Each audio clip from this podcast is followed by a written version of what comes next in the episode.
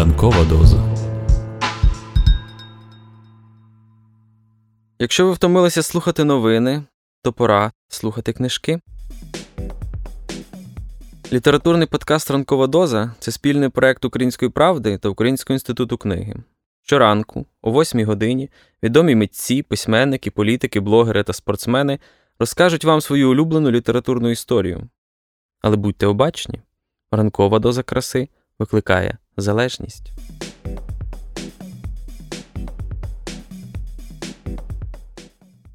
Привіт, друзі! Сьогодні неділя, а значить, ми пропонуємо вам не просто ранкову, а цілу тижневу дозу. Якщо ви щось пропустили, щось не послухали, чи просто вагаєтесь, чи варто вам ув'язуватись у цю історію, пропонуємо вам недільний дайджест ранкової дози. Усе найцікавіше за тиждень. Слухайте, лайкайте, поділіться своїми враженнями в коментарях. Поїхали!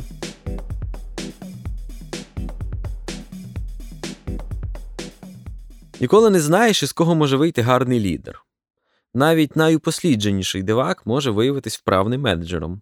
Головне, аби хтось дав йому шанс реалізуватись. В оповіданні талісман Володимира Винниченка у тюремній камері політичних в'язнів сталося саме так.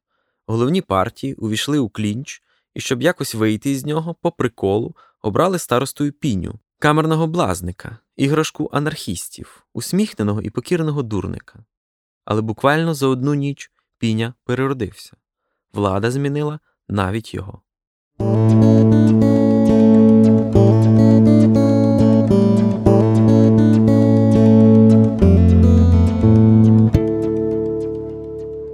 Володимир Винниченко Талісман. Це вже виходило за межі всякого найміцнішого терпцю. То був не коридор політичних в'язнів, а якийсь допотопний хаос, над яким, неначе дух, заклопотано і без ладу витав наш короткозорий староста в пенсне і велосипедистському картузику. Хто як хотів, так і робив. Тому не подобається його камера. Він бере свої манатки і без всякого вагання переходить в другу. Там, розуміється, зараз же з цього приводу гвалт, крик, протести, зібрання, дискусії. Цього вразив згук дверей у клозет. Він цілий день ходить і стріляє так, що подушки на койках підстрибують.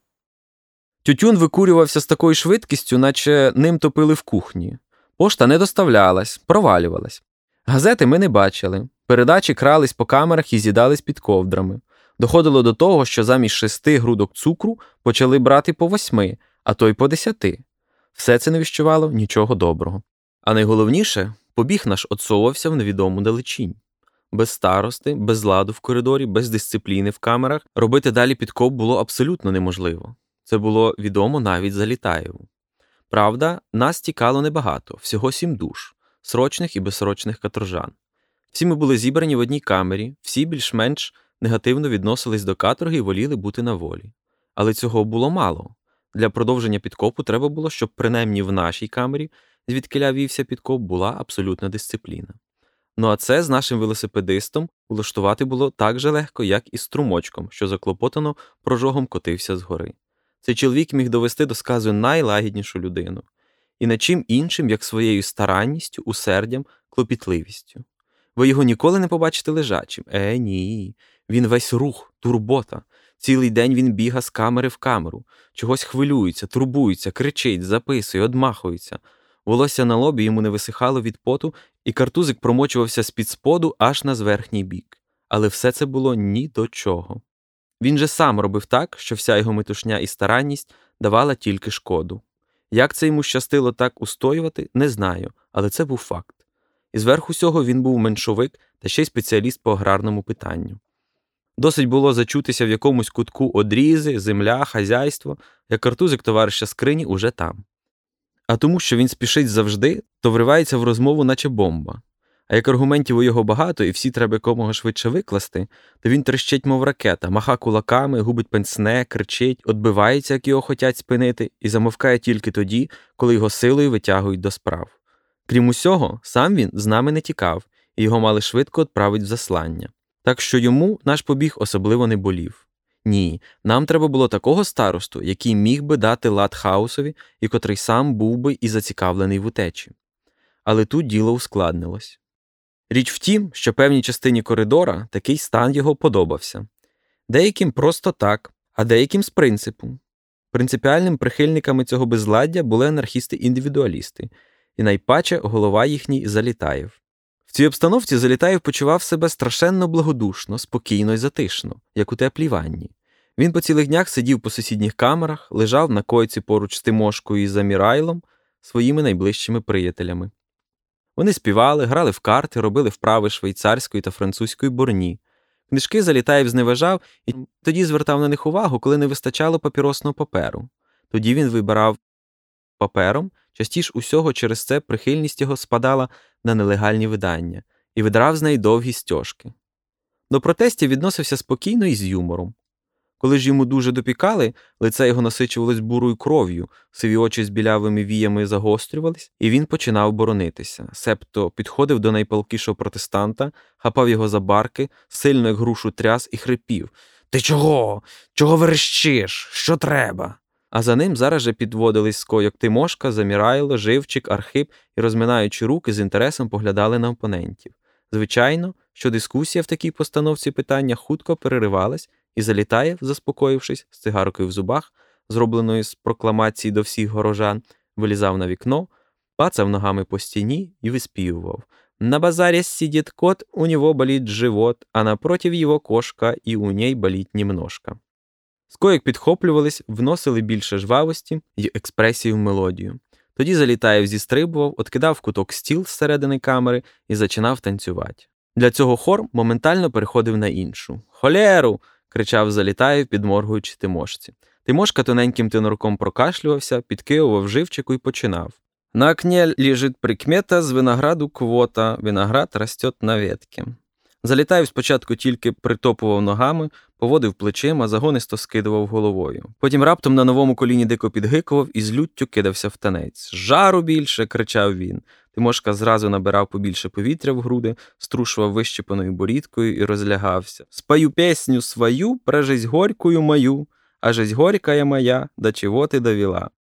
Що далі розвивалась історія горької жисті, з більшим захопленням і вогнем танцював Залітаєв. Коли доходило до кінця, він впадав в екстаз і разом з хором задиханий хрипко вигукував Ти халера поді проч, кавалера не мороч. Как такому кавалеру да любіть таку халеру, паді паді стерва проч. І після цього падав усім своїм міцним, як з дуба витисаним тілом на худощавого Тимошку, тяжко дихав і витирав під. Голова його ставала ще більш розчучверена і зовсім була схожа на купу вовни. Правда, розчучвереність завжди була з ним, хоч би він найгладше зачесався і виголився. Я думаю, це походило з його кудластих сірих брів і настовбурчених вусів. Ми всі останні мовчали при вибухах такої веселості. Спочатку пробували умовляти Залітаєва, але він реготався і відповідав нам Пішли ви к чортам собачим. А що, ми повинні співати набой кровавий? Подумаєш, гадаєте, як заспіваємо набой кровавий, так і справді кровавий? Що хочу, те співаю. Співайте і ви, що хочете, я вам не забороняю. Чи я протестую, як ви щось робите? Це правда, він ніколи не заважав робити нам, що ми хотіли. Іноді ми вголос читали книжку, яку нам давали з других коридорів на який-небудь один день. Треба було читати якнайшвидше. Залітаєв, нудився, тікав, співав, свистів, але не протестував. В крайньому разі міг розважатися з пінею. Піня, звичайно, стояв собі тихенько де-небудь лагідно і несміливо посміхався і слухав товаришів. Залітаєв хапав його за ногу і, як ягня, волік до себе в барліг на койку. Не датись Залітаєву піня не міг. Він весь був трохи більший за одну ногу лідера анархістів. Він тільки кротко й боязко посміхався. Ну, піню, на волю хочеш? питав Залітаєв, заціпивши піню між колінами. А хто не хоче на волю? відповідав піня, кривлячись від болю. Справедливо. А чом же ти не хочеш тікати з нами? Ти ж теж каторжанин? Та треба зауважити, що піня, як крилий підкоп, страшенно боявся і не міг спати від страху. Чого він боявся, невідомо, але через це й тікати не хотів. Йому пропонували не раз. Піня на питання винувато посміхався й обережно викручував худеньку дитячу руку з лахматою в рижому волоссі лапи Залітаєва, але той держав міцно. Ну чого ж ти мовчиш? Ех ти, соціал-демократ. Поступай в анархісти, молодцем зразу станеш. І на цю пропозицію піня посміхався. Іноді Залітаєв раптом робив таємне лице і глухим голосом говорив Тук-тук-тук. Потім зразу зміняв вираз лиця на суворий, здивований кричав Хто там? Мі. відповідав собі ж тоненьким, солоденьким і приниженим голоском. Хто мі? суворо. Зади. Сколько вас? Раз. Вся компанія неодмінно кожного разу весело і добродушно сміялася, а піня все так же посміхався. По національності він жит. Я ніколи не бачив на маленькому веснянкуватому лиці піні гніву, обурення або навіть суму чи журби цих звичайних тюремних мешканців. Він на все трошки несміливо, трошки ласкаво, трошки добродушно посміхався. Я думаю, це було неспроста. Напевно, колись дуже давно, може ще тоді, як був піня у жестяного мастера в науці, коли той бив його паяльником по голові, або як гоїше Їнгеле цькував по вулицях собаками, мазали губи салом, він раз на все собі сказав Знаєш що, піню, ти помовчи. Ти найменший, найпослідній чоловік у світі, і ти собі мовчи та посміхайся. Так буде лучше. Тебе б'ють по голові, а ти собі посміхайся. Тобі дають разом з шариком вилизувати миски. Вилизуй собі. Єсть люди більші, багатші, дужчі. Єсть менші, слабші. Ти ж, піню, найменший, найбідніший, найслабший. І от через те, напевно, піню нічим не можна було ні здивувати, ні образити. Коли в камері йшла якась суперечка, співали, читали, розмовляли, а піня хотів взяти ближчу участь, і його не слухали або отпихали, він собі з того нічого не робив і ні на хвилину не думав, що йому можна образитись. Це так і слід було. Коли з піні сміявся хто небудь і обижав, а другий заступався і обороняв, піня і до того, і до того однаково посміхався, несміло й добродушно винувато. Мабуть, як у його витрусили бомбу, дану йому на схованку, і потім били в участку, він так само реагував на те, як тоді, коли жестяний мастер откручував йому від голови вухо за перекинуте олово. Хто зна, може, це була помилка з боку піні, але безперечне те, що він сам так на себе дивився, сам щиро і непохитно вірив, що він найменший і найпослідній.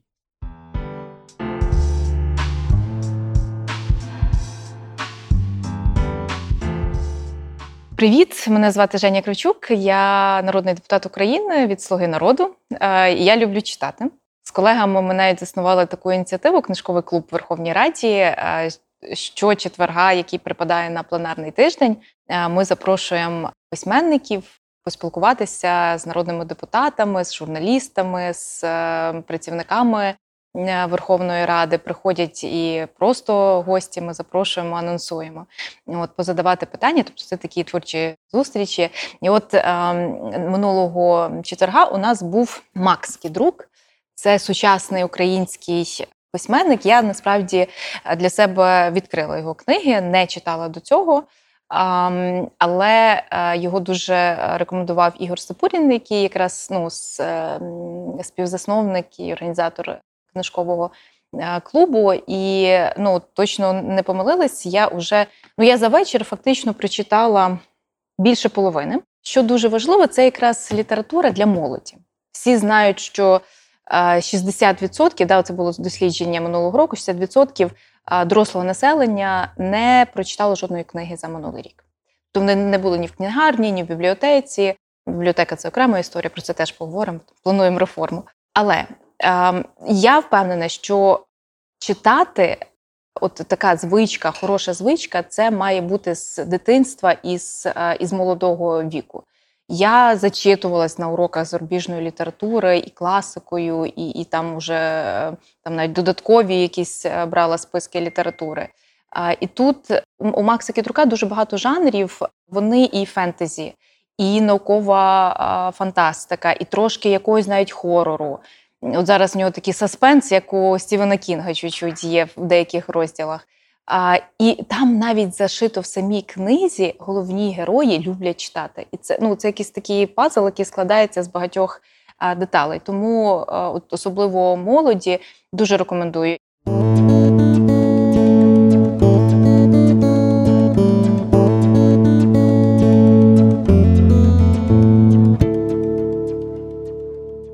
Макс Кідрук Доки світло не згасне назавжди. Того дня уроків не було, тільки консультація з української та літератури, після чого одинадцятикласників відпускали додому, давали змогу відпочити перед ЗНО. На свіжому повітрі млість на якийсь час відступила, та вже після кількох хвилин у душному класі руту знов почало піднужувати. Рятуючись від неправдоподібно в'їдливих запахів, вона раз у раз затуляла пальцями ніс, але це не надто допомагало. Ада Романівна розказувала про найбільш типові помилки під час минулорічного тестування, і Рута уважно вслухалася, проте не могла вичленити з монотонного жебоніння жодного знайомого слова. Зауваживши, як зблідла її подруга, Іванка пошепки запитала, що з нею таке, на що Рута лиш роздратовано пирхнула. Тієї миті вона вперше занепокоїлась через екзамен. Вона знервована, розфокусована, не здатна сконцентруватися, а отже, може не припускатися помилок, майже повністю не припускається, ба більше, якщо завтра вона почуватиметься так само, може взагалі знепритомніти від слабкості. Це лякало руту до всирачки. Тобто вона розуміла, що з фізіологічної точки зору в її стані немає нічого незвичайного, лякало радше усвідомлення того, що цей стан виявляв, ембріон усередині неї не просто неухильно росте, а перебудовує її тіло під власні потреби. Замить по тому, як Рута облишила спроби розшифрувати мурмотіння Ади Романівни, двері класу відчинилися і на порозі постала Олександра Стефанівна Скрипаль, директорка школи. Двоє чи троє рутиних однокласниць підхопилися з місця, але директорка жестом наказала їм сісти, потім звернулася до Ади Романівни. Можна вас на хвилину? Учителька охопила поглядом насторожений принишклий 11 А та вийшла з кабінету. Двері покинула напівпрочиненими. На мить у класі запало вичікувальне мовчання, після чого одинадцятикласники зашепотілися і зашаруділи, потягнувшись по смартфони. Тільки рута завмерла, примерзнувши очима до дверей класу. Або в неї параноя, або директорка весь час, поки стояла на порозі, дивилася саме на неї. З коридору долинав відгомін розмови, а Романівна про щось перемовлялася з директоркою і ще з кимось. Стривожені жіночі голоси розбавляло рипуче чоловіче варнякання. За півхвилини Ада Романівна визирнула з за одвірка та поманила руту долонею. Підійди, будь ласка. Хтось позаду впустив підручник на підлогу, водночас зі звуком падіння пролунало глухе бля, потім хтось пирснув, але вчителька, здавалося, нічого цього не помічала та свердлувала поглядом руту. Я? спантеличено перепитала дівчина. Ада Романівна кивнула так, статник ти, і в її голосі відчувалося напруження. Рута, підвівшись, швидко пройшла між партами до коридору. Цього разу Ада Романівна зачинила за нею двері. Попід вікном, навпроти кабінету української, неприродно виструнчившись, стояла директорка поруч неї середнього зросту чоловіка у прямокутних окулярах без оправи. Рута спершу відзначила неймовірну блідість директорки, а потім зміряла поглядом чоловіка. Коричневі штани, світла сорочка із розтібнутим коміром, жакет у темно-сіру смужку, пара звивистих вен на скронях, округле черевце, років сорок на вигляд, нічого особливого. Він був цілком звичайним, якби не сплющене обличчя, таке, ніби його притисли до запиленого скла. Між пальцями виставлених перед себе долонь чоловік тримав чорний шкіряний гаманець. Ти, Рута статник, той самий гугняво скрипучий голос. Рута інстинктивно роздула ніздрі. Чоловік їй одразу не сподобався. Зазвичай вона не вбачала проблеми в тому, що старші незнайомці звертаються до неї на ти, проте цього разу дівчину пересмикнуло. Чоловік процидів запитання підкреслено недбало і зверхня, наче спльовував прилипле до губів лушпиння. Так, крізь зуби відповіла вона. Капітан поліції Гайдеш. Те, що Рута сприйняла за гаманець, виявилося чохлом для поліцейського жетона. Не піднімаючи рук, Гайдеш розгорнув чохол, почекав, доки Рута опустить погляд на посвідчення, а тоді запитав давно знайома з Богданом Лавриком. Дівчина звела очі на директорку, потім скосила їх на Аду Романівну. Вона не чекала на підтримку, радше зволікала, щоб усе обміркувати. Чоловік не запитав, чи знайома вона з Ларою, тобто він майже напевно знає, що вони спілкуються, а отже, так само може знати, коли вони познайомилися. Рута боязко заперечила Ні. Ти ж із ним зустрічаєшся, так? Гайдер сховав жетон до кишені жакета. Рута ледь мотнула головою Ні. А він каже, що зустрічаєшся? Уже ні. Ми розійшлися. Давно? Дівчина потупалася, гарячково намагаючись збагнути, до чого він хилить. Лара вляпався в якесь лайно, це ясно як день, але до чого тут вона, і як це пов'язано з тим, як давно вони розійшлися, що сказати, аби не нашкодити самій собі, і наскільки те, що вона говоритиме, зашкодить Ларі, не те, щоб Рута цим надто переймалася, а проте у розмову втрутилась Олександра Стефанівна. Руто, можеш не відповідати? а потім до слідчого. Дівчині ще не виповнилось 18, і ви не маєте права допитувати її без ба. Гайдаш грубо обірвав її. Я й без вас знаю, що можу допитувати неповнолітніх лише за присутності батьків. Він звертався, наче до туповатого собаки, що відмовляється виконувати давно вивчену команду. Це не допит. Буде треба, викличемо батьків і все повторимо. Зараз у мене обмаль часу, тож я просто хочу дещо дізнатися. Крім того, він звернувся до Рути. Тобі ж нема чого приховувати, хіба ні? Чоловік невміло посміхнувся, і Нудота, що було відступила на другий план, повернулася. Їдка колюча грудка підперла горло. Гайдер запитав удруге, коли ви розійшлися? Кілька днів тому. Кілька це скільки? Він нахилив голову, не даючи руті змоги уникнути його погляду. Це важливо. Три. Дівчина наморщила лоба. Чи чотири. Що стало причиною? Рута ледь розтулила губи, та Гайдаша, схоже, не цікавила відповідь. Він майже відразу поставив наступне запитання коли ви востаннє бачилися? Що він зробив? випалила дівчина. Слова немов би самі вихоплювались назовні. Тут я ставлю запитання, і з глухим роздратуванням гаркнув слідчий. Рута почервоніла, проте, відчувши, що може допекти йому, набралася сміливості та повторила Скажіть, у що він вляпався? Відповідай на запитання. Голос злетів до металевого стакато. І це все вирішило. Просякнутий зневагою до скрипу зубовного самовдоволений тон викликав обурення, яке швидко переросло в кипучу злість. Якась частина рутиного мозку розуміла, що найкраще було б розповісти правду. Вони бачилися з Ларі чотири дні тому і забути про все, та інше усвідомлювала. Це саме те, що від неї воліє почути Гайдаш. Вона не мала наміру забезпечувати Ларі Алібі, проте дивилася на хижо прискалені очі чоловіка, на жмутки щетини у складках його карикатурного плоского обличчя і на силу стримувалася, щоб не скривитися. Річ не в Ларі, річ у пихатому нахабі, який репетує на неї, неначе на дворового пса, а тому вона не дасть йому того, на що він так сподівається. Її очі спалахнули жаром, і рута, не змигнувши, збрехала позавчора, тобто в понеділок. Коли точно, після обіду. Жоден м'яз не ворухнувся на гайдушовому лиці.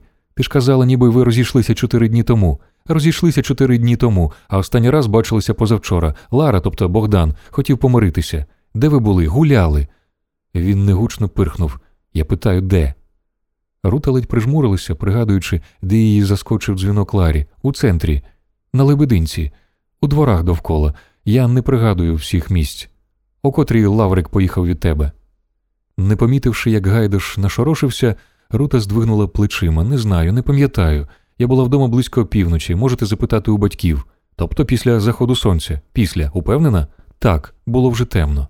Слідчий потер підборіддя і кинув погляд за вікно.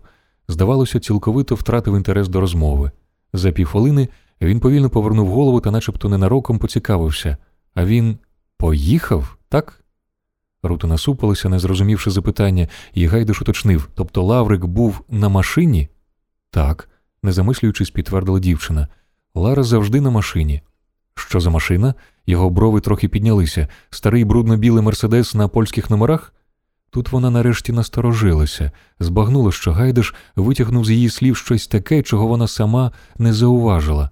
Рута раптом відчула себе людиною посеред вулиці, на яку всі озираються, але перед якою, як назло, немає жодного дзеркала, щоб роздивитися, що не гаразд. Ну, так. Добре, чудово просто. Пласке обличчя розітнула скошена посмішка.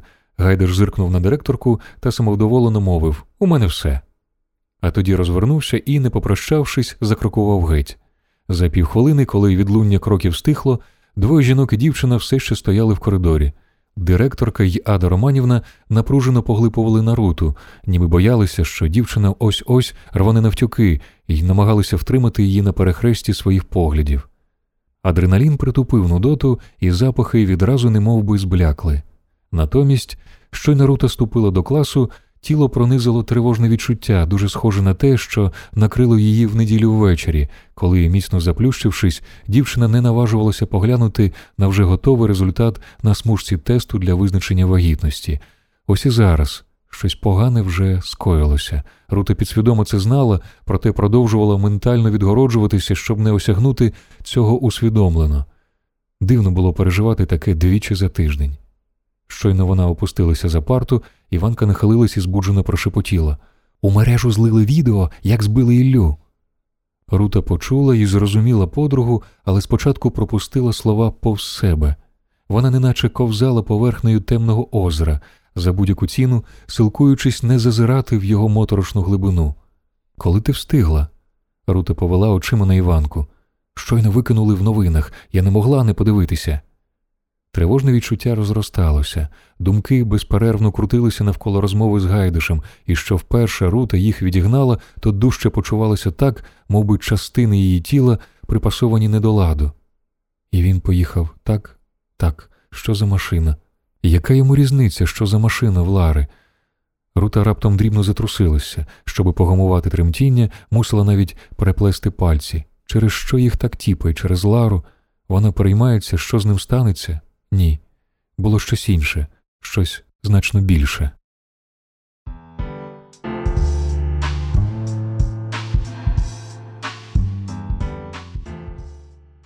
Святкова пора, в яку ми з вами зараз усі заходимо, це також і добрий час для того, аби зібратися з думками.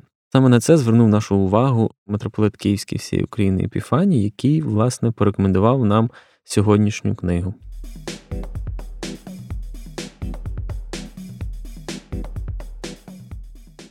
Напередодні такого величного свята, як Різдва Христового, церквою встановлено 40-денний піст, щоб ми достойно підготувалися до зустрічі такої величної події в справі нашого спасіння, приходу у світ обітованого Месії, Христа Спасителя. Тому протягом цього часу, як і будь-якого часу, кожен е, християнин повинен духовно вдосконалюватися, читати відповідно літературу духовного спрямування. І тому є маса безліч літератури, духовного спрямування, складної інколи літератури. Це е, твори святих отців от які перекладені навіть українською мовою, Іоанна Золотуста, Григорія Богослова. Але це дуже складні твори, і не кожен їх може читати і розуміти. Тому що потрібно поступово вдосконалюватися. І особливо в ці дні потрібно читати таку літературу, яка би нас духовно збагачувала. І от я би рекомендував почитати добротолюбіє. Тому що добротолюбіє це така духовна скарбниця, в якій ми можемо почерпнути відповіді, напевно, що на всі питання, які турбують е, навіть е, сьогодні кожного із нас. Бо там є цитати святих отців, там є пояснення різних духовних речей. Інколи простих, а інколи дуже складних. Бо, бо дуже часто просте може бути досить складним для розуміння. Добротолюб'я складається з чотирьох томів, тому його вистачить на декілька пустів. Навіть почати з елементарного, от ми нещодавно святкували пам'ять е, преподобного Паїсія Величковського, такого відомого отця, який особливо шанується на Афоні. Він був тривалий час, але він українець, він виходить з Полтави. І ми особливо святкували його як покровителя зараз вже міста Полтави і того, який свого часу зумів зробити щось таке надзвичайне. Він навчався в Києво-Могилянській академії, бо він пов'язаний з нашою академією. Він шукав тут, в 17 столітті, в монастирях е- духовного життя. Він не знайшов. Він поїхав на Афон, там жив. Е, певний час і згуртував навколо себе тисячу ченців десь. Потім переїхав він е, до Молдавії, потім був е, в Лаврі, яка зараз є найбільшою в складі Румунської церкви Нямецька Лавра. І він, чому я веду до добротолюбія, він тоді переклав на слов'янську мову цю книгу Добротолюбія. Тобто ця книга була навіть тоді таким основним джерелом для монахів, для ченців. Тому що там закладені такі істини, це основа. Добротолюбіє, добро і любов, які повинні панувати в житті кожної людини. Це основа е, християнського життя. Якщо немає любові, то тоді е, людина не може сказати, що вона є справжнім християнином. Якщо вона не добра, тобто добро, любов повинні панувати в житті кожної людини. І тому, е, якщо буде така можливість, в кого навіть погортати і вибірково почитати хоча б е, певні розділи е, цієї, цієї праці, такої великої праці, яка була ще зроблена давно нашими попередниками, такими славними вихідцями, саме українцями.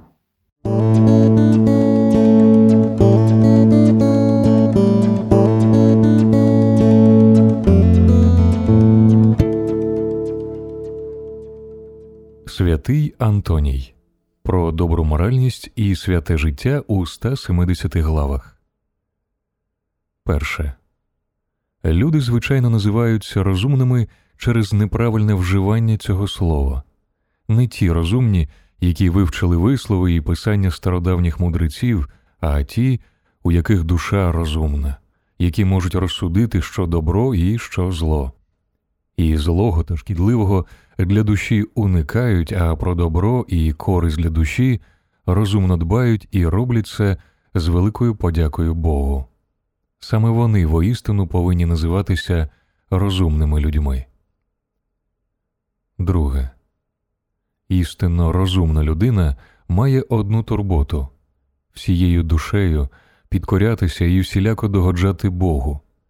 Вона повчає свою душу тільки тому, як би догодити Богу, дякуючи йому за його благе провидіння, незважаючи на те, що б не трапилося в її житті. Бо недоречно не дякувати лікарям за оздоровлення тіл, і тоді, коли вони дають нам ліки гіркі і неприємні, а Богові залишатися невдячними через те, що здається нам нерадісним, не розуміючи, що все відбувається за його провидінням і на користь нам. У такому розумінні і з такою вірою в Бога спасіння і спокій душі. Третє.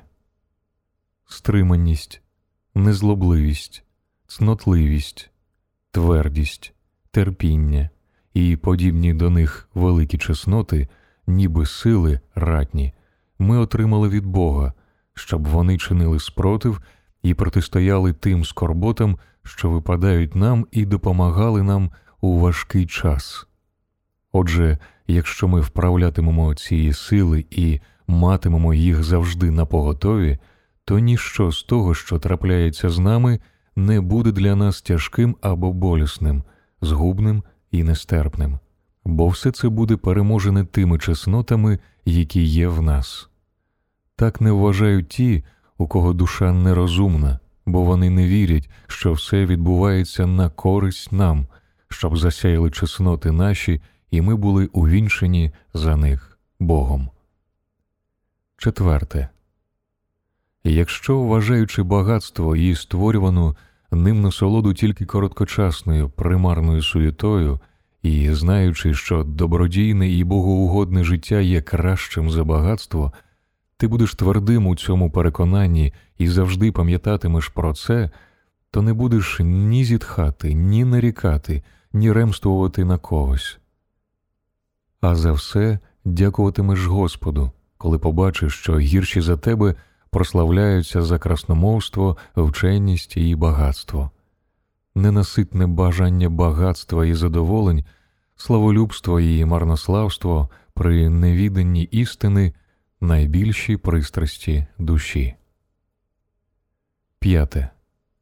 Розумна людина, розглядаючи сама себе, пізнає, що слід їй робити і що піде їй на користь, що споріднене її душі і спасительне, а що чуже їй і згубне, і таким чином уникає того, що шкодить душі, як чуже їй.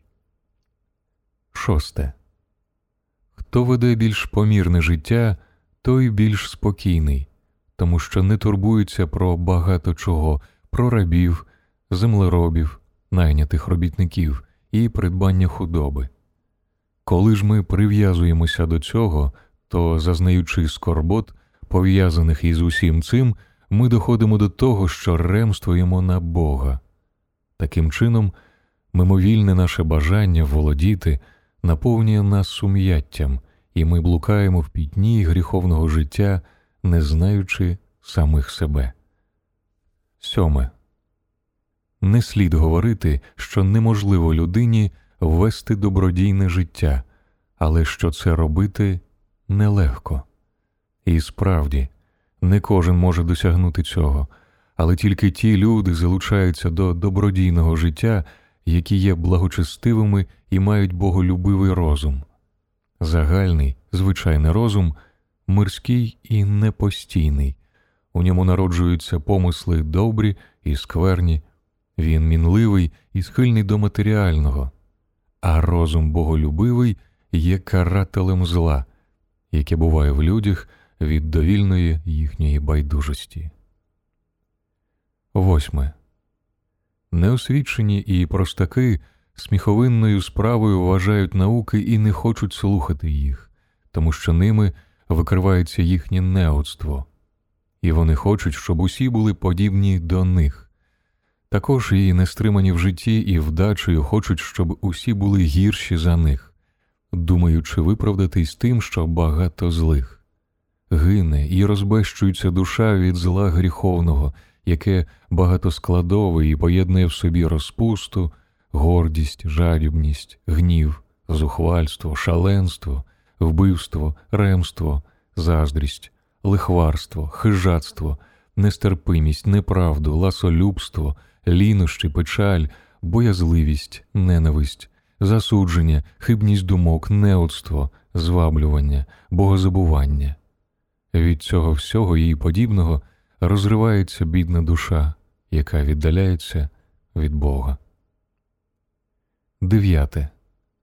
Про те, чи істинно підвизаючись, людина веде добродійне і достойне похвали життя, слід судити не за зовнішнім виявом і не за оманливим виглядом життя, а за тим, як, подібно до майстерних живописців і творців, людина показує своє добродійне і богоугодне життя самою справою, відвертаючись від усіляких насолод, як від сітей. Десяте. Людина багата і благородного походження, бездушевного просвіщення і добродійного життя нещасна в очах розсудливих людей. Навпаки, бідний і раб за станом щасливий, якщо прикрашений освітою і чеснотами, як мандрівники, заблукавши, гинуть, так гинуть ті, хто не піклується про добродійне життя, захоплюючись бажанням насолод. Одинадцяте. Людинотворцем належить називати того, хто встигає пом'якшити вдачу неосвічених і змусити їх полюбити науку та освіту, також і тих, хто навертає людей нестриманого способу життя до життя добродійного і богоугодного. Належить вважати людинотворцями, тому що вони ніби оновлюють людей. Лагідність і стриманість є щастям і благою надією для душ людських.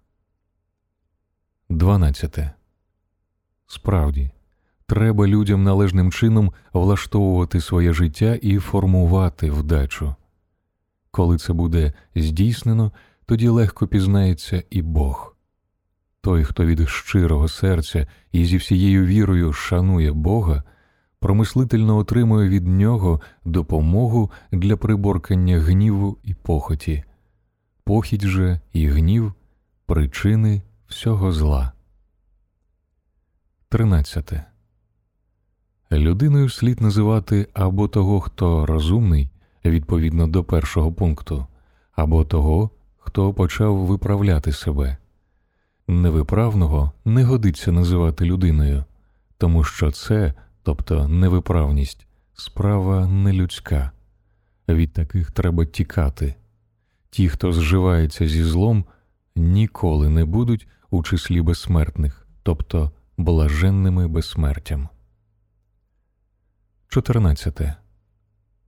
Тільки самою справою розумність, відповідно до першого пункту, робить нас гідними називатися людьми. Не маючи ж такої розумності, ми відрізняємося від безсловесної тварини лише будовою тіла і даром слова. Отже, нехай пізнає розумна людина, що вона безсмертна, і нехай зненавидить усяку ганебну похідь, яка є для людей причиною смерті. 15.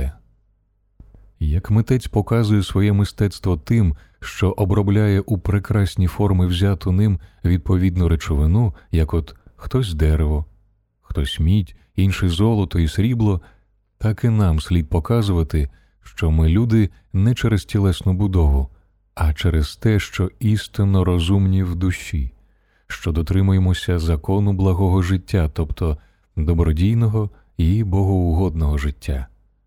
Істинно розумна і боголюбива душа знає, що і як повинно бути в житті, і Бога любов'ю умилостливлює і дякує йому щиро, до нього звертається усіма бажаннями і думками.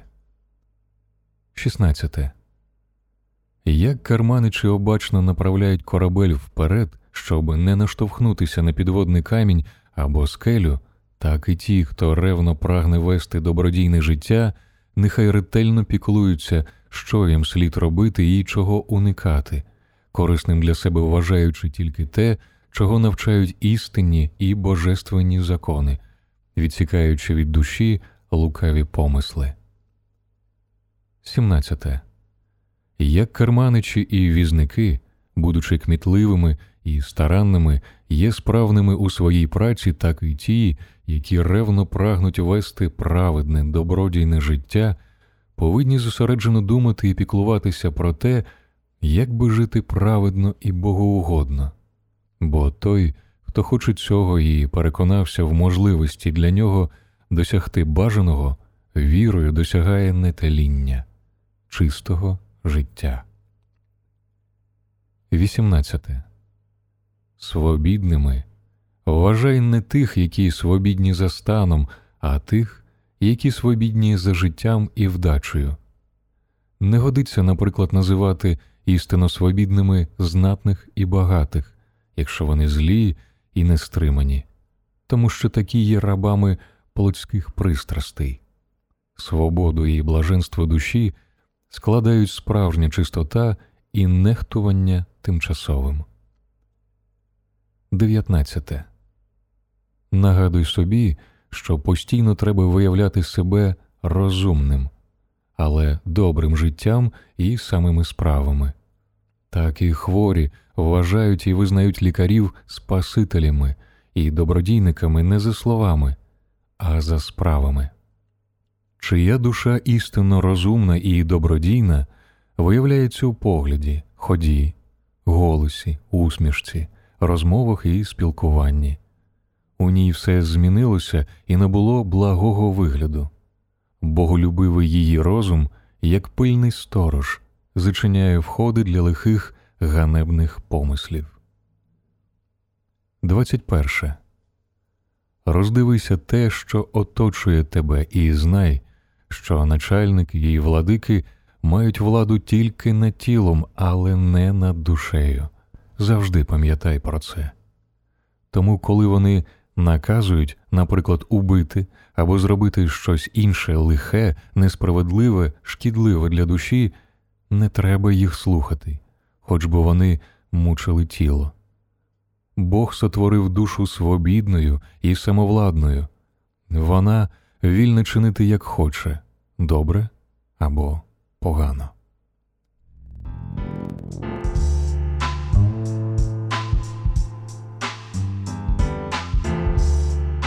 Літературний подкаст Ранкова доза це спільний проект Української правди та Українського інституту книги.